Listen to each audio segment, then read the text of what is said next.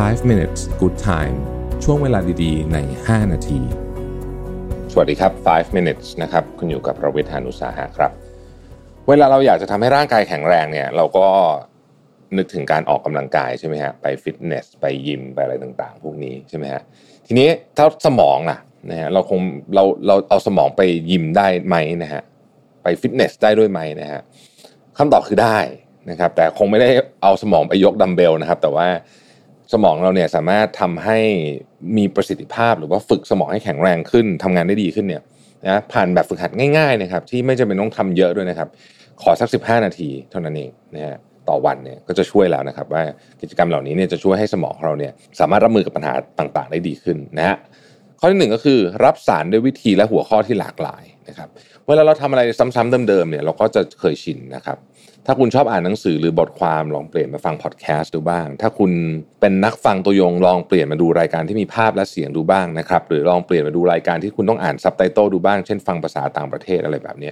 เพื่อกระตุ้นให้สมองเนี่ยได้ทำงานที่แตกต่างจากเดิม จริงๆ การดูซีรีส์เกาหลีนี่อาจจะเรียกว่าอยู่ในหมวดนี้ก็ได้นะฮะคือคุณต้องตั้งใจดูอ่านซับไตเติลแล้วก็คุณก็ในขณะเดียวกันต้องฟังภาษาเกาหลีที่คุณฟังไม่ออกไปด้วย จนหลังๆควรจะฟังออกมากขึ้นนะครับนี่ก็จะช่วยให้สมองเราเพิ่มพูนความหลากหลายได้นะครับ นอกจากเปลี่ยนวิธีการรับรู้ข้อมูลแล้วเนี่ยยังควรเลือกหัวข้อที่หลากหลายด้วยโดยสลับกันไปกันมานะครับ เช่น เปลี่ยนสมมติเราชอบฟังข่าวนะลองเปลี่ยนไปฟังพวกประวัติศาสตร์บ้างนะถ้าเราชอบฟังการเมืองลองฟังเทคโนโลยีบ้างนะฮะเรื่องของถ้าใครชอบบันเทิงนะฮะลองเปลี่ยนกลับมาฟังเรื่องการเมืองบ้างอะไรแบบนี้นะฮะสลับสลับกันไปนะครับ ประเด็นต่างๆ เหล่านี้เนี่ยช่วยฝึกให้สมองของคุณเนี่ยจับใจความได้เก่งขึ้นเร็วขึ้นแล้วก็รู้เรื่องมากขึ้นด้วยนะครับ ข้อที่2ครับลองทำงานอดิเรกหลายๆอย่างงานอดิเรกนี่ช่วยเรื่องของสมองมากๆเลยนะครับ โดยเฉพาะงานอดิเรกที่ต้องใช้ภาษาอังกฤษเรียก hand eye coordination คือใช้มือกับตาไปด้วยกัน เช่น แกะสลักนะครับทำอาหาร วาดรูปเล่นดนตรีนะครับอ่าพวกนี้เนี่ยช่วยทั้งสิ้นเลยนะครับ หรือแม้แต่การเรียนภาษาก็ได้นะฮะพวกนี้เนี่ยจะช่วยให้คุณกระตุ้นสมอง เนี่ยเพราะมันเพราะมันเป็นกิจกรรมที่ค่อนข้างใหม่โดยเฉพาะเป็นกิจถ้าเกิดว่าเป็นโดยเฉพาะกิจกรรมที่คุณไม่เคยทำมาก่อน เช่นสมมุตินะฮะเดี๋ยวนี้มันมีอะไรให้ทำเยอะนะครับ เช่น ผมเนี่ยมีความคิดอยากจะไปลงเรียนเวิร์กช็อปทำน้ำหอมผมไม่เคยผมทำน้ำหอมไม่เป็นนะแต่อยากลองทำดูอะไรแบบนี้เป็นต้นนะฮะเราไม่แน่อนาคตอาจจะได้เอามาใช้ทำอะไรที่เป็นประโยชน์กับธุรกิจได้ด้วยนะครับ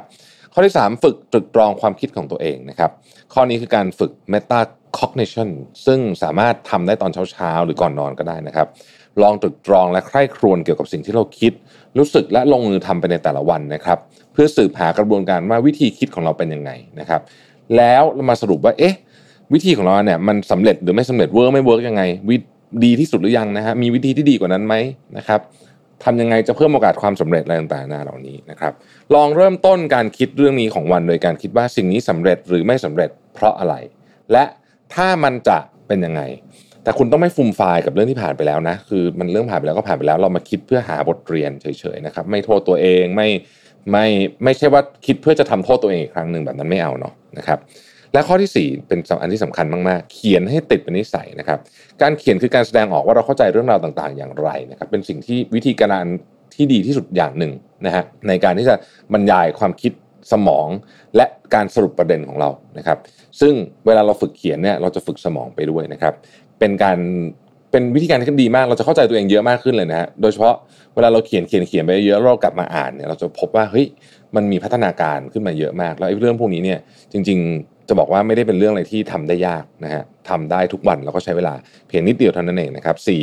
กิจกรรมฝึกสมองนะครับหรับสารด้วยวิธีและหัวข้อที่หลากหลาย 2. ลองงานอดิเรกหลาย ๆ อย่างนะครับ 3. ฝึกตรึกตรองกับความคิดของตัวเองนะครับ และ 4. เขียนให้บ่อยจนเป็นนิสัยนะครับ ขอบคุณและเราพบกันใหม่พรุ่งนี้นะครับ สวัสดีครับ 5 minutes good time ช่วงเวลาดี ๆ ใน 5 นาที